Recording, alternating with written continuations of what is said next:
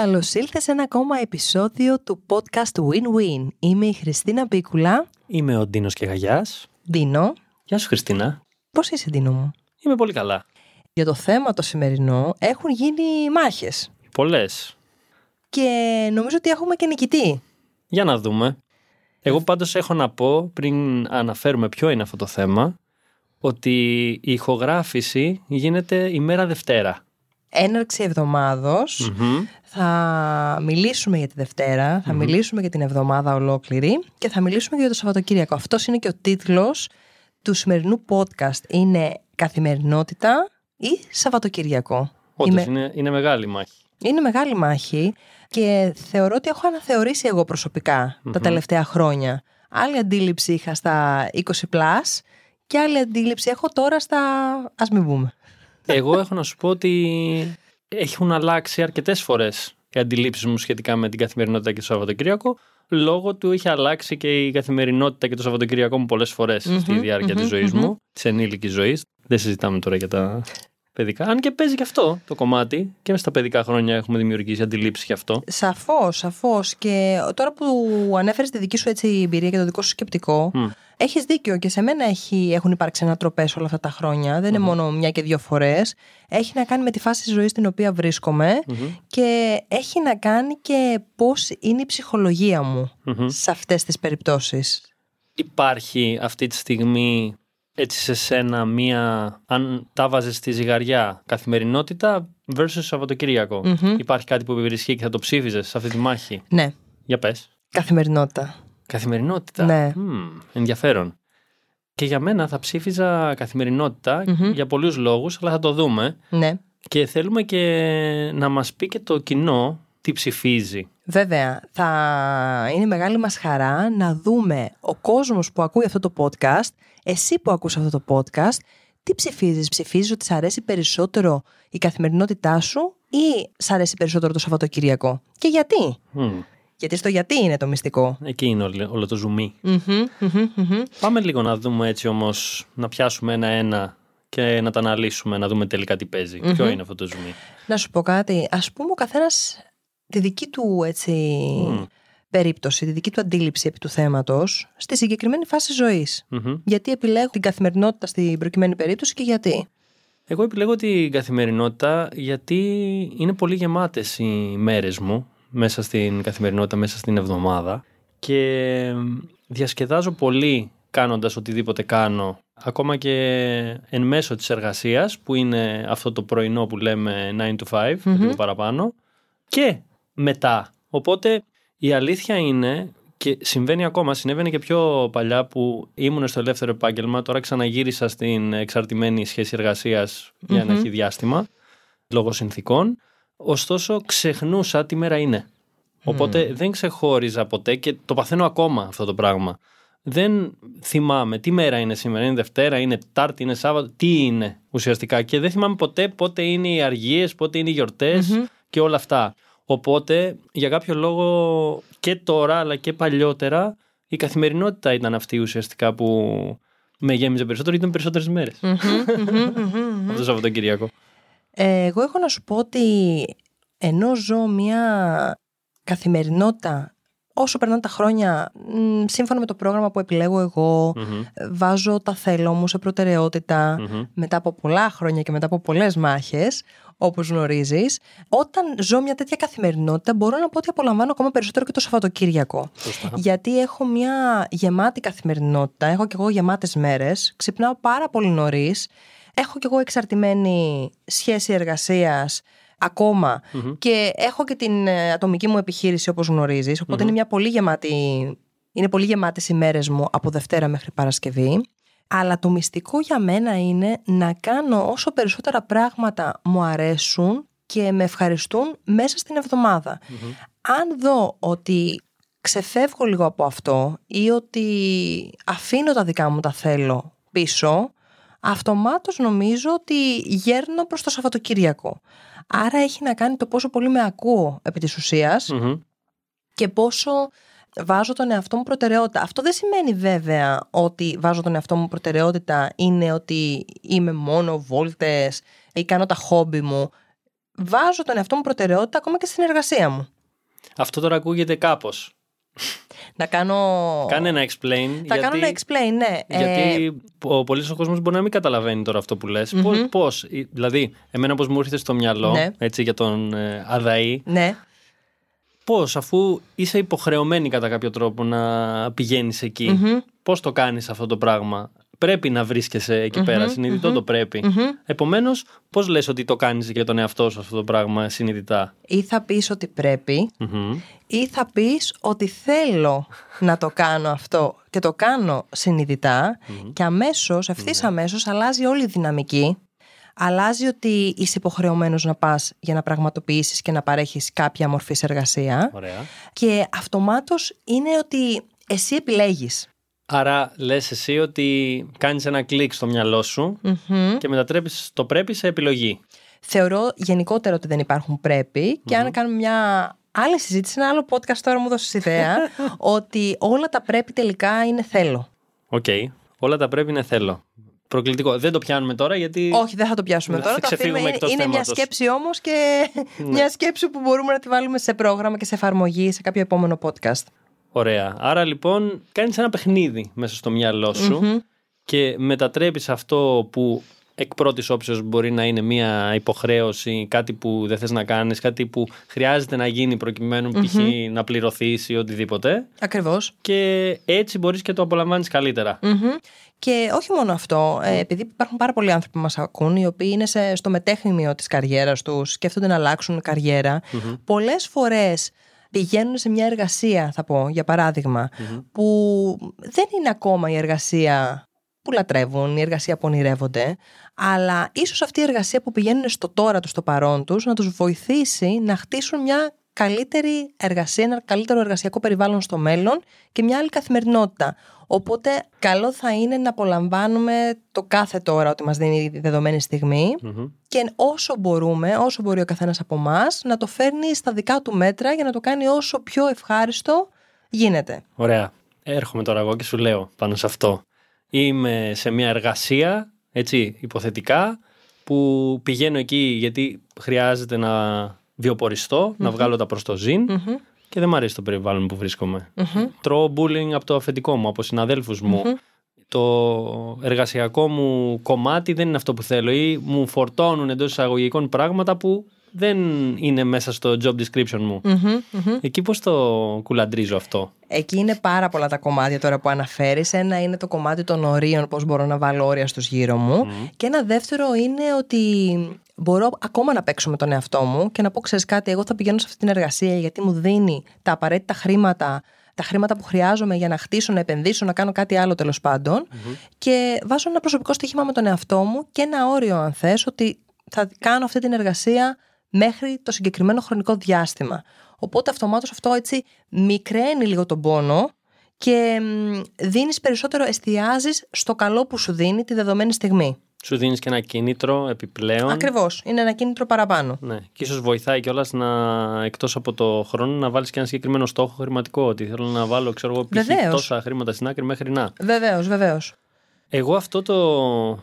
Έτσι όπως το λες, το ονομάζω. Βρίσκω το κέφι σε αυτό που δεν μ' αρεσει Όταν υπάρχει κάτι που δεν μ' αρέσει. Γιατί και στην καθημερινότητά μας υπάρχουν πράγματα που δεν μας αρέσουν, που όμως είναι μέσα στην καθημερινότητά μας. Εκεί, αν κάνουμε αυτό το νοητικό κλικ, Μμμ.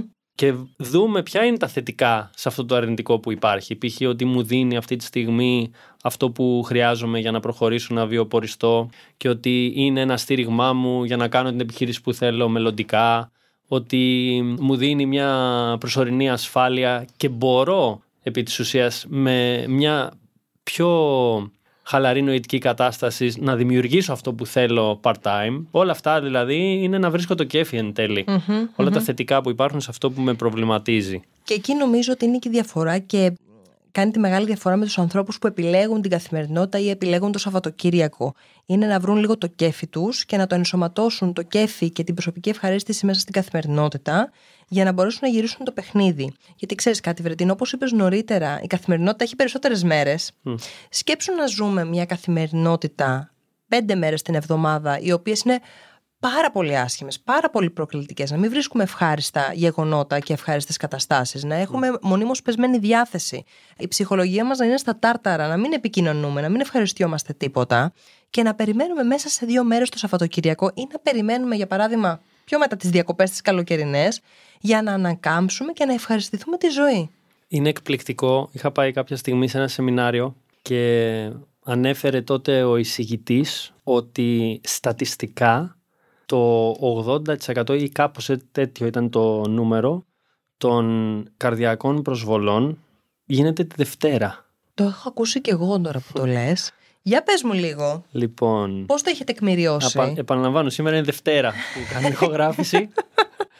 Ουσιαστικά η τεκμηρίωση είναι ως εξής.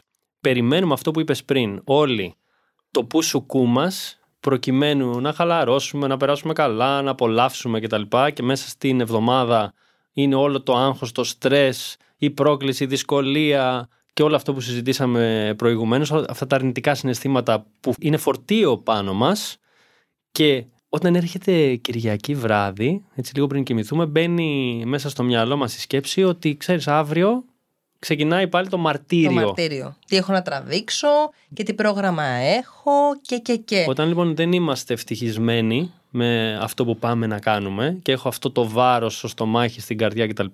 Όντως επηρεάζει και οργανικά όλους εμάς που το βιώνουμε αυτό.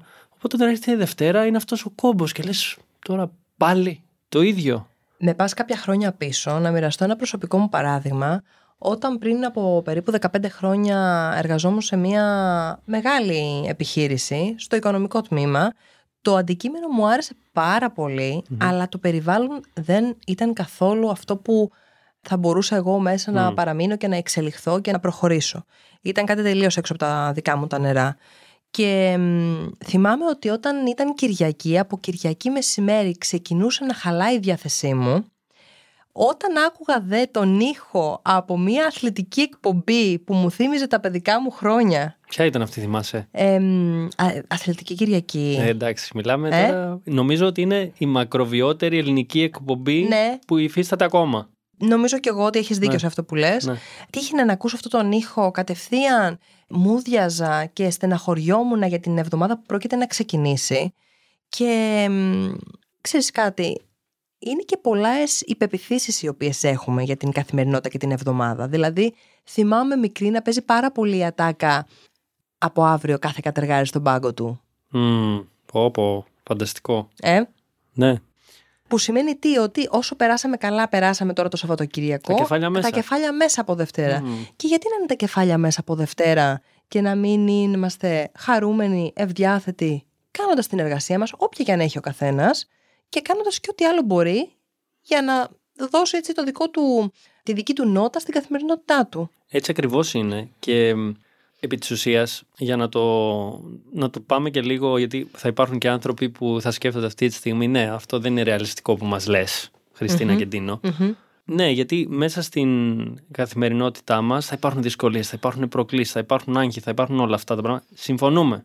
Το θέμα είναι να μπορούμε να τα ελαφρύνουμε, να εστιάσουμε σε αυτά που είναι θετικά για να μπορούμε να ευχαριστιόμαστε περισσότερο. Μέχρι να φτιάξουμε την καθημερινότητά μας όπως τη θέλουμε. Και να μην περιμένουμε αυτό το σουκού για να πούμε να πάρουμε αυτή την ανάσα. Γιατί είναι σαν να κάνεις ένα μακροβούτι ουσιαστικά που ξεκινάει τη Δευτέρα και την Παρασκευή βγαίνεις έξω να πάρεις μια ανάσα. Αλλά ναι. είναι δύο μέρες.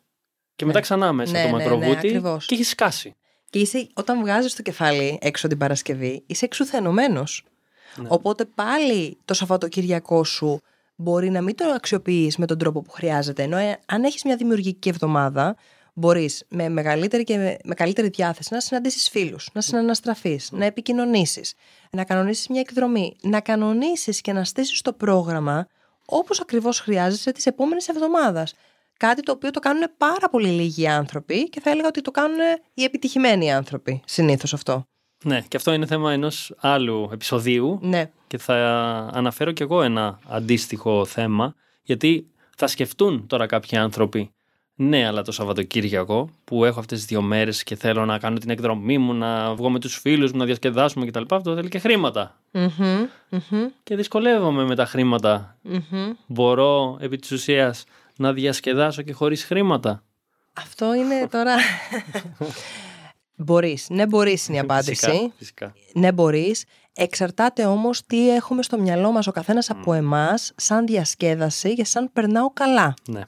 ναι. Επομένως, εν τέλει, στη μάχη Σαββατοκύριακο και καθημερινότητα είναι όπως το δούμε. Ακριβώς, είναι από ποια οπτική θα το δούμε, αλλά θα ήθελα πραγματικά να προσκαλέσω τον φίλο, τη φίλη που μας παρακολουθεί αυτή τη στιγμή και να δει με λίγο διαφορετικά μάτια την καθημερινότητα και να δει πώς μπορεί, με ποιο τρόπο, τι χρειάζεται να κάνει στην καθημερινότητα για να την κάνει έτσι ένα τσικ πιο ευχάριστη, ένα τσικ πιο αποτελεσματική, λίγο να αισθάνεται πιο όμορφα. Να πούμε κι εμείς μερικά πράγματα να βοηθήσουμε σε αυτό. Βεβαίως, βεβαίως, βεβαίως.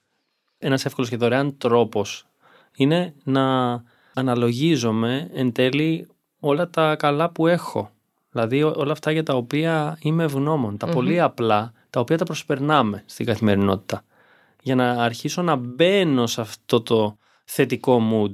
Να ξυπνάω το πρωί και να, την ώρα που πλένω τα δόντια μου να λέω πω, πω έχω νερό για να πλύνω τα δόντια μου αυτή τη στιγμη για παράδειγμα. Έχω τρόπο μεταφορικό για να πάω στην εργασία μου. Είτε είναι αυτό τα μέσα μαζικής μεταφοράς, είτε είναι το αυτοκίνητό μου, το μηχανάκι μου ή οτιδήποτε μπορώ με αυτόν τον τρόπο να κάνω. Είναι κάτι ωραίο που συμβαίνει και συμβαίνουν πολλά τέτοια μικρά θαυματάκια Ακριβώς. μέσα στην καθημερινότητα που τα προσπερνάμε και δεν τα βλεπουμε τα θεωρούμε δεδομένα ενώ δεν είναι. Ακριβώς. Έχουμε μάθει να εστιάζουμε σε λάθος μέρη. Έχουμε μάθει να εστιάζουμε στο πρόβλημα, στο άγχος, στη δυσκολία και χάνουμε τα καλά πράγματα της μέρας μας. Οπότε, εκτός από αυτά στο κομμάτι της ευγνωμοσύνης, θα ήθελα να δώσουμε έτσι και μια, ένα call to action σε όποιον ναι, μας ακούει. Φυσικά. Για να γίνει ακόμα πιο ευχάριστη αυτή η καθημερινότητα, αν και εφόσον το θέλετε, γιατί μπορεί να υπάρχουν άνθρωποι που έχουν μια εκπληκτική καθημερινότητα, Και μπράβο τους όσους ε, τα έχουν καταφέρει. Φυσικά. Αλλά από τα μηνύματα που έχουμε πάρει και εγώ προσωπικά που λαμβάνω καθημερινά, οι περισσότεροι άνθρωποι στην καθημερινότητά τους δεν ζουν όσο καλά και όσο ευχάριστα θα ηθελαν Άρα αυτό που θα ήθελα να προτείνω είναι να βρουν κάτι μικρό που τους αρέσει πάρα πολύ και να το εντάξουν στην καθημερινότητά τους. Μπορεί να είναι μία πρακτική Μπορεί να είναι να διαβάζουν ένα αγαπημένο βιβλίο 10 σελίδες κάθε μέρα.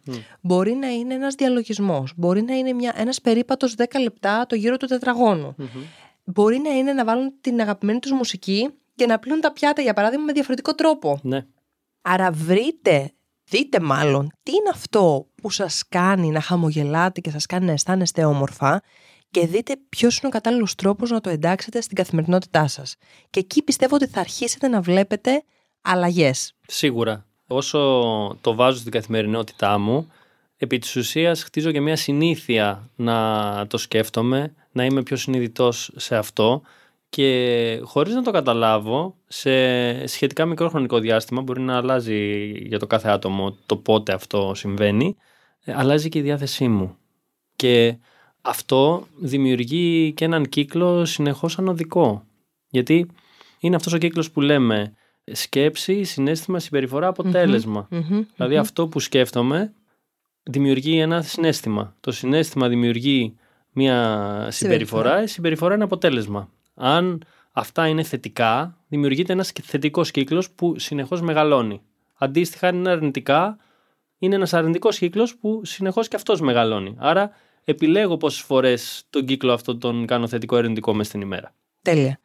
Οπότε, περιμένουμε λοιπόν με χαρά να ψηφίσεις και εσύ αν προτιμάς την καθημερινότητα ή το Σαββατοκυριακό και φυσικά να μας πεις τρόπους που θα εντάξεις στην καθημερινότητά σου πράγματα για να την κάνεις ένα τσικ καλύτερη. Έτσι. Και να πούμε και ότι έχουμε από αυτό το επεισόδιο και πέρα μία πρωτοτυπία. Γιατί μαζί μας ε, εδώ στην ηχογράφηση βρίσκεται και η πρώτη μας καλεσμένη, όχι όσον αφορά καλεσμένη για να μιλήσει στο podcast, αλλά για να το ακούσει live, να το παρακολουθεί ενώ συμβαίνει. Η πρώτη των πρώτων. Έτσι.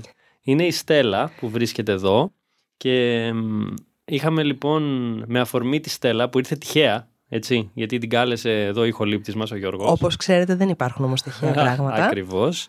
Μας ήρθε μια πολύ ωραία ιδέα από εδώ και στο εξής να καθιερώσουμε μια, Μια φορά το μήνα. Μπράβο. Να έρχεται κάποιος να παρακολουθεί ό,τι κάνουμε, ό,τι ηχογραφούμε τη συγκεκριμένη ημέρα. Οπότε ε, μπορείτε να μας στείλετε κιόλας. Αν θέλετε να Είστε μαζί μας σε κάποια επόμενη ηχογράφηση του podcast και φυσικά να κάνουμε τη συζήτησή μας, να γνωριστούμε καλύτερα και να τα πούμε και από κοντά. Μπράβο. Οπότε είναι και αυτό κάτι πολύ ωραίο που ξεκινάει. Ακριβώς, ακριβώς. Σε ευχαριστούμε που άκουσες ένα ακόμα podcast των Win-Win. Χριστίνα, ευχαριστώ πάρα πολύ. Ντίνος, σε ευχαριστώ.